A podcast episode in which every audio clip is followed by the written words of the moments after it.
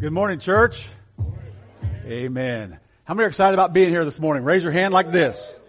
All right, half of you. Amen. All right. well, we are in a new series entitled Overcomers, and uh, just been looking forward to this series of messages, especially today. We're going to talk about uh, the curse of comparison. So we've been planning this, and we just baptized Sunday after Easter. Thought we took care of business, right? But since then, God has, has brought uh, 11 more people to himself. And so many, it was started out with just one. We'd go and baptize one, wouldn't interrupt with our series. But then the Lord says, ah, we're not going to go through with your plans. We're going to go through with my plans. He just kept adding people getting saved.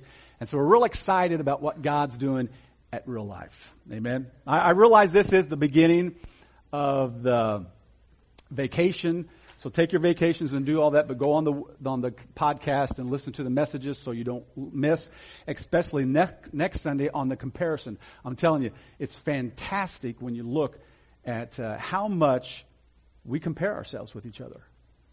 And the Bible says that is stupid. That amazing? It's ignorant, as we're going to see today, to compare ourselves because it gets us discouraged. It gets us defeated. And so we're going to talk a little bit about that. But, but let's first go to the Lord in prayer and ask God to be with us as we go through this. We really want the Holy Spirit to open our hearts this morning to His Word. We got so many things going on in our lives. I mean, with graduation and all this stuff taking place, we need to just stop. Let the Lord minister to our hearts. Father, we come to you this morning. We're so grateful for the fact that you love real life and that you have shown up in a marvelous way and touched people's hearts and lives. And uh, Father, I pray also that it, as we celebrate today these new lives and their commitment to follow you, Father, we also want to say that there might be somebody here that has never made that decision to trust in what you did on the cross for their sins. They may have never trusted in your blood as their payment. And so, Father, we pray today um, that they would, they would contemplate, they would think about this seriously and understand that, that heaven and hell are in the balance. And, and not just that, a relationship, abundant life is right at their fingertips. So, Father, we pray that you would just bless in a tremendous way today. Open our hearts to your word. In Jesus' name we pray. Amen. Open your Bibles, if you will, to 2 Corinthians chapter 10. 2 Corinthians chapter 10. Uh, again, overcoming the curse of comparison. Okay, comparison. Now, it is, it is very uh, strange that the Bible would tell us not to compare ourselves to our, ourselves because that's what we do. It says, Oh, don't worry, we won't dare say that, that we are as wonderful as those other men who tell you how important they are. But they are only comparing. Now, this is the Word of God. They are only comparing. Notice what the next verse says themselves with each other. That's what they're doing. Using themselves as the standard of measurement. How ignorant. Now, I like the other, one of the other translations that says that this is stupid. Now, you don't really get to say that in church much, so I'm really, I'm really loving this, alright? It's stupid to compare ourselves with each other because what kind of standard is that? We walk around with this invisible measuring stick, we run around and we measure people, and it makes us feel two ways. It makes us feel inferior or superior. And neither one of them pleases God. It doesn't honor God whatsoever. All right, so I want you to write this down. Uh, contentment ends when comparison begins. Contentment ends. Now, we all strive for contentment. Amen? We all want this peace in our lives, but it ends when we begin to compare ourselves because we compare ourselves with uh, ourselves in, in all of these different areas and it discourages us. It defeats us. God has called us to run our race, and we're going to get into that in a few minutes. Stay in our lane, not to jump over. It'd be like me jumping over to Michael Jordan's lane and thinking I can be a Michael Jordan. Or Peyton Manning. Or Stephen Curry. I mean, have you ever seen him play? Oh, it's crazy. He's the pure, I mean, dribbling and the purest shooter I've ever seen. He, he's almost as good as Larry Bird. Can I hear an amen? Larry Bird was 15 miles where I, where I was growing up, and it was just fantastic to watch him play in college. Never seen anything like that. All right. Actually, Stephen Curry's better. All right, so the point is this, okay? We compare ourselves, and that contentment ends. Preachers are doing this like crazy today in our generation. And they get discouraged because, well, how many did you run? How many people got baptized? How many people? They're always comparing rather than running the race that God has called a preacher to run. Okay? So, com- so contentment ends when comparison begins. Write this other phrase down. There is no win in comparison. There's no win in comparison. Again, this is only going to be an introduction this morning because we've got some stuff to celebrate, but there's, there's no win in comparison. Let me give you a couple examples. When I first met Judy, all right, now we were sixth grade sweethearts, fifth and sixth grade sweethearts, all right, and, uh, you know, that's, she grew up in this good Christian home, so I had to be a distance away, try to give her a promise ring. She said, no, my daddy won't accept it. So I said, okay, how about a kiss? Fifth grade, right? She says, oh, my daddy would never let me do that. So, but I gave her a promise ring anyway. And, uh, so I moved away for a few years, came back when I was 17, was in this car lot on a Sunday night, and here's Judy. Now she cut her hair above her ears, so I had no clue who this woman was. All right? She was with this guy he was at least six five. His name was Mark. It's a high school student, had this full beard. Now, mind you, he was built like a wedge. And here I was, 160 pounds, soaking wet. Here she comes over running, Timmy, Timmy, Timmy. You know, huh? Who is this girl? Finally, it dawned on me who it was. But right behind her was this big monster of a man.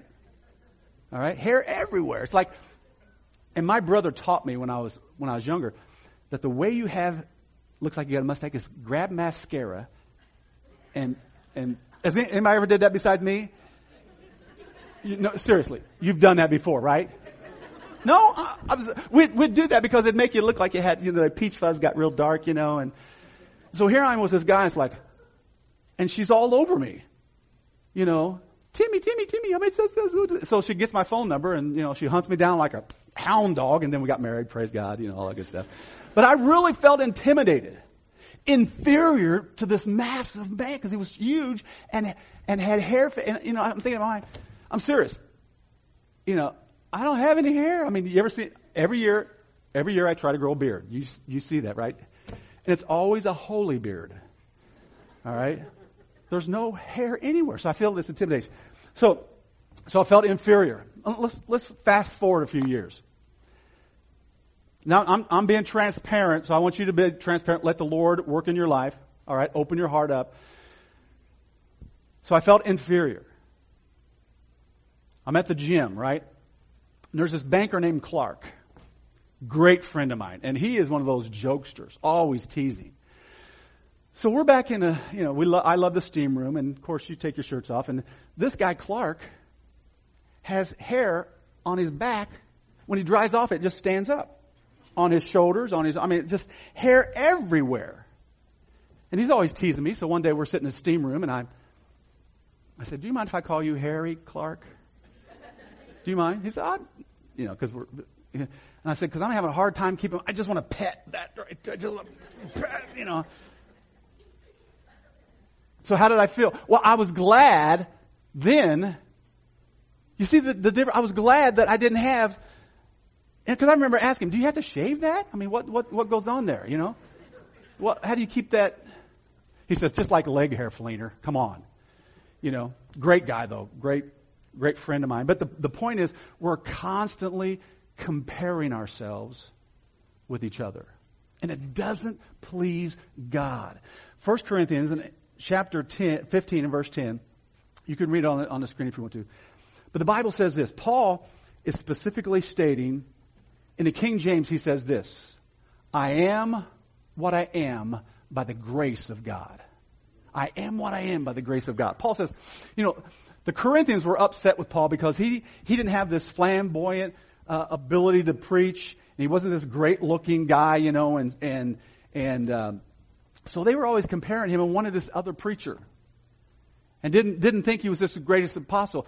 And Paul, was, Paul came to his defense, his, his defense and he says, I'm not them. I am what I am by the grace of God.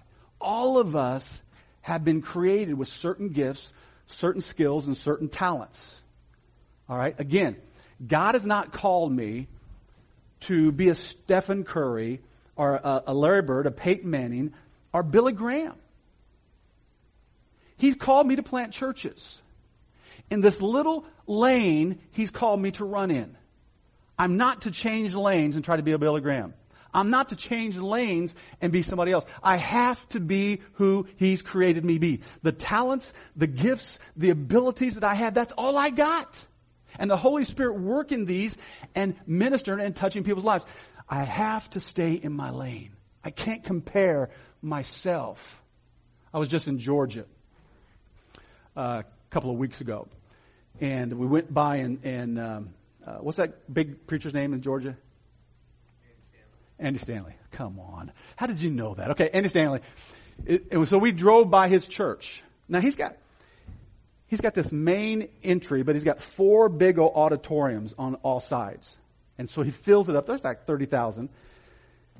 And so, you know, you never know where he's going to show up, so nobody can just run to that one. So he just goes around. So he, he goes to this one, and he preaches to 8,000, goes over here and preaches to 8,000. And he's got multi services. So you can just imagine.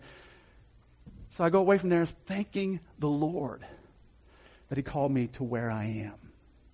I don't have to juggle all of that around. You know, but I can't be an Andy Stanley. Guess what? He can't be a Tim Fleener. I can't be running my race, constantly look behind me, constantly look and see if I, who's on this side. I've got to constantly be focusing on the goal in front of me which is the Lord. And He's given me the gifts and the talents that I have. So not only has He given me and called me with these abilities, look at 1 Corinthians chapter 7 and verse 17. Okay? He's actually called me to a specific calling. Each of you should continue to live in whatever situation the Lord has placed you and remain as you were when God first called you. Now, notice that God called you. This is my rule for all the churches. Now I want to go to 2 Corinthians chapter 5 and verse 19. Let's look at that one too, along with this one. For God was in Christ, reconciling the world to himself, no longer continue are counting people's sin against them. That's powerful, but we're not going to look at that. And has given us, who's the word us in this context? It's every person that has been reconciled. That's all that have been saved all of us has given us this wonderful message of reconciliation. I really like the King James because it says God has given us the ministry of reconciliation. That means every single person that's saved, they are a minister. There's no separation of pastor and people. We're all ministers of Jesus Christ. So not only has, has he chosen me to be his voice, but he's given us the specific calling in life. All right. He created me with certain gifts, certain talents, and he's called me to do a specific job in life. And that is to reach out and minister to people and bring people to the Lord Jesus Christ. So give, give me that ministry of reconciliation.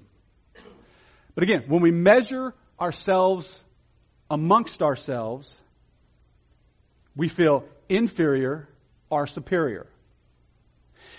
And social media has really built this up. Thank God for social media. But what happens is you look on Facebook and you're scrolling through and how many ever, like my wife has this friend. She's not my friend, but she has this friend. And I don't even know why we're friends with her. I mean, literally five or six times a year, she's in Florida. You're, you ever seen that? I just don't like this woman. Every time you, every time she takes a shot, you see her feet in the ocean. Anybody ever seen that shot before? Why do they do that? I mean, every time, I mean, it's, it's four or five times a year, it's like, what does that guy do? What does she do? You know, so it makes me, it, it makes me mad. Right? How many people like that do with you? You just, it, it, your flesh just rises up. Now again, we're being transparent. All right, don't sit there and say you're holier than me because you ain't. Okay, we are people. This is the way we are. Now I'm kidding you about liking, but it does frustrate you. You see those feet. I mean, and then I thought, oh, well, maybe that's the only good looking thing about her. You know, I thought maybe that might be the thing. I don't know. You know? That's all she's taking is her feet. You know?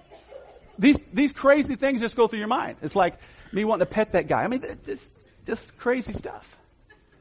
Okay? So what happens? You get angry. Or you think, oh, well, I'm glad I'm not in that position.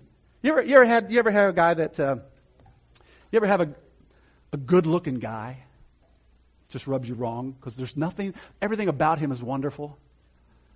You ever had something like that? I mean, they can sing, you know, they're good looking. I mean, got, the abs. I mean, anybody, anybody know, anybody, Corey's like that back there, you know.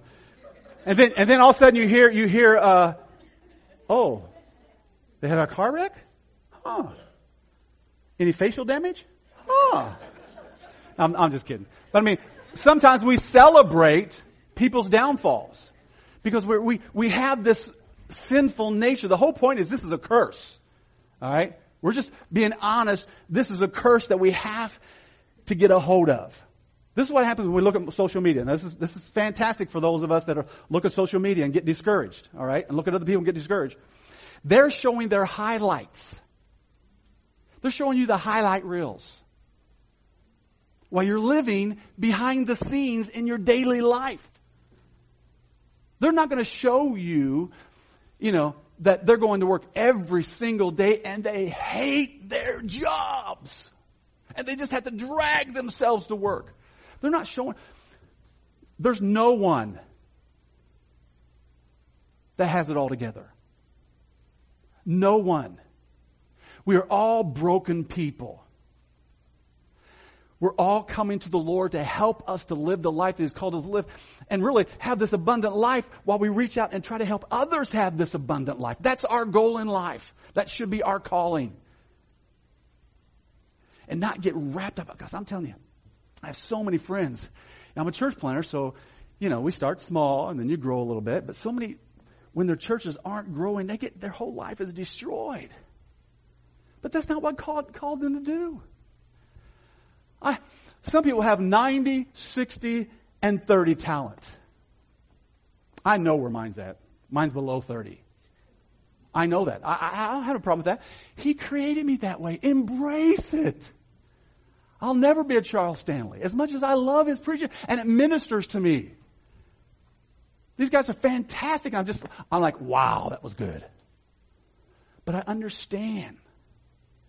And I thank God that he picked me up out of the miry clay and set my feet upon a rock and he established my going. He pointed, this is the way, Tim. Go this way. Don't look over and lust after other people's things. Don't, don't covet other people's things. Now, we're going to get into this, and what we're going to talk about next week is we're going to talk about the curse of comparison, the cause, and the cure of comparison next week. Again, I don't want to apologize that we can't jump into this because God is doing some great things. Okay? There's a lot of people's lives that are being changed. And we're begging God for a discipler. Because people are getting saved and we need them to grow further. Can I hear an amen? We don't want them to stay in this baby. This, this church is full of babies, all right? We want people to mature and grow. Well, we need somebody to step beside us that have already, that, that knows how to do that. And then raise them up. I've been doing it for years, so we're, we're really asking God to bless us with that. So if you want to go back and get the kids, and I'll talk a little bit more about what's going on.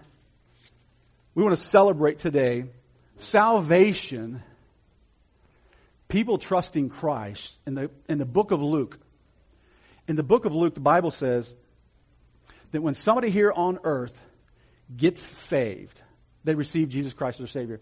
The Bible says heaven breaks open and this huge party.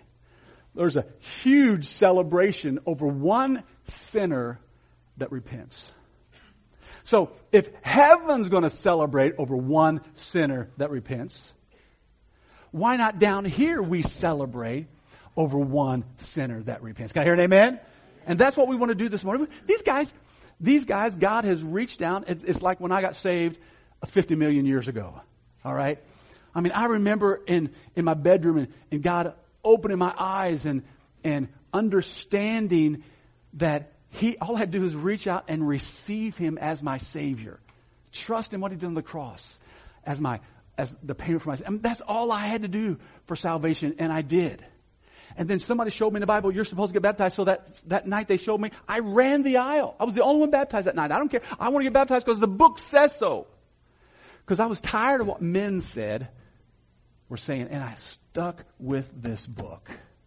So, there's a major celebration. Several people have gotten saved. Others have decided they're going to follow the Lord in baptism. But the majority of people getting saved, or getting baptized this morning, have just recently been saved. And we're going to talk about their story. But the second thing we want to celebrate is the fact that baptism is a picture of what God did inside. It's, a, it's an outward picture of an inward work. Okay? When God reached down and saved these, these people, now baptism is the picture of the death and the burial and the resurrection to new life that these guys are, are going to start calling. But, but that's just the outward testimony that I am now a child of God. That's what they're going to do. But more than that, I want you to understand, I've talked to these guys, more than that, this is I'm no longer just going to live the life I've always lived. I am making a decision to follow Him. Follow Him. Okay? The Bible talks about go into all the world, make disciples.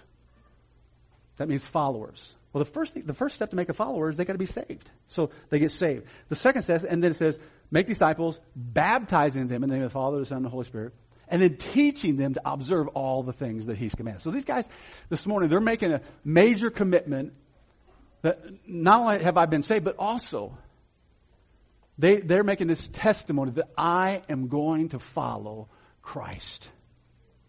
I'm going to get in His Word and I'm going to follow what He tells me to do. Okay? And so there's 11 people this morning that are going to get baptized. And, uh, but I just want to, I just want to real quickly, kids are still coming, so we have plenty of time, is, uh, kind of go through what they have done. In case you're here and you've never trusted Jesus Christ, you know, first of all, they came to realize that they were sinners. Now, that's a pretty easy assumption in the world we live in today. The Bible says all have sinned and come short of the glory of God. But you really have to understand, I'm a sinner. We're all sinners. Okay? Number two, the Bible says this is something they realize, and that is there's a payment for sin. There's a wage. Romans 6.23 says the wages of sin is death. Now, that, if you look at the context of that verse, it's talking about eternal death. So there's a consequence for our sin, and that is separation from God forever. That's the bad news. The good news is that while we were yet sinners, Christ died for us. And so they realized that when Jesus died on the cross, that blood that he shed was that, that was for them and their sin. Now, most everybody understands these three. But the Bible says in 1 John chapter 1 and verse 12, as many as receive him, to them gave he the right to become the sons of God, even to them that believe on his name. Jesus Christ died on the cross for the sins of the whole world. Second, 1 John chapter 2 verse 2 says this. He is the payment or the propitiation for our sins, but not for ours only, but for the sins of the whole world. Now there's other verses that say that he died for the church, and that's fantastic. But this verse says he died for all mankind. So when they realized that Jesus Christ died for their sins, they basically, all of them, literally reached out and received Jesus Christ as their Savior. Trusted in what He did on the cross 2,000 years ago for their sin. And instantly, when they prayed, they were born spiritually. They were born in God's family. Each and every one of these did that this morning. So, so this is huge. This is their, they're stepping out. So every time they get baptized, when they go under, I want you to really celebrate for them because it's a huge decision. But uh, just not only today, but let's continually, all right, be praying for them. Oh, offering? Yeah, let's do the offering right now. Kids are not coming. I don't know why they're not coming yet. Somebody get those kids into gear. There you go. All right, let's take the offering real quick as they are coming in. If you don't mind, let's do that instead of waiting until the end of the service. Ushers, come ahead. All right, let's, let's pray, have a word of prayer with the offering. Father, we just pray that you would bless this offering, use it for your glory as we try to reach those that are unchurched in this city, those that don't know you. Just use it for your glory, for your honor, and to bring people to you in Jesus' name. Amen. Lord bless you this morning as you give. All right.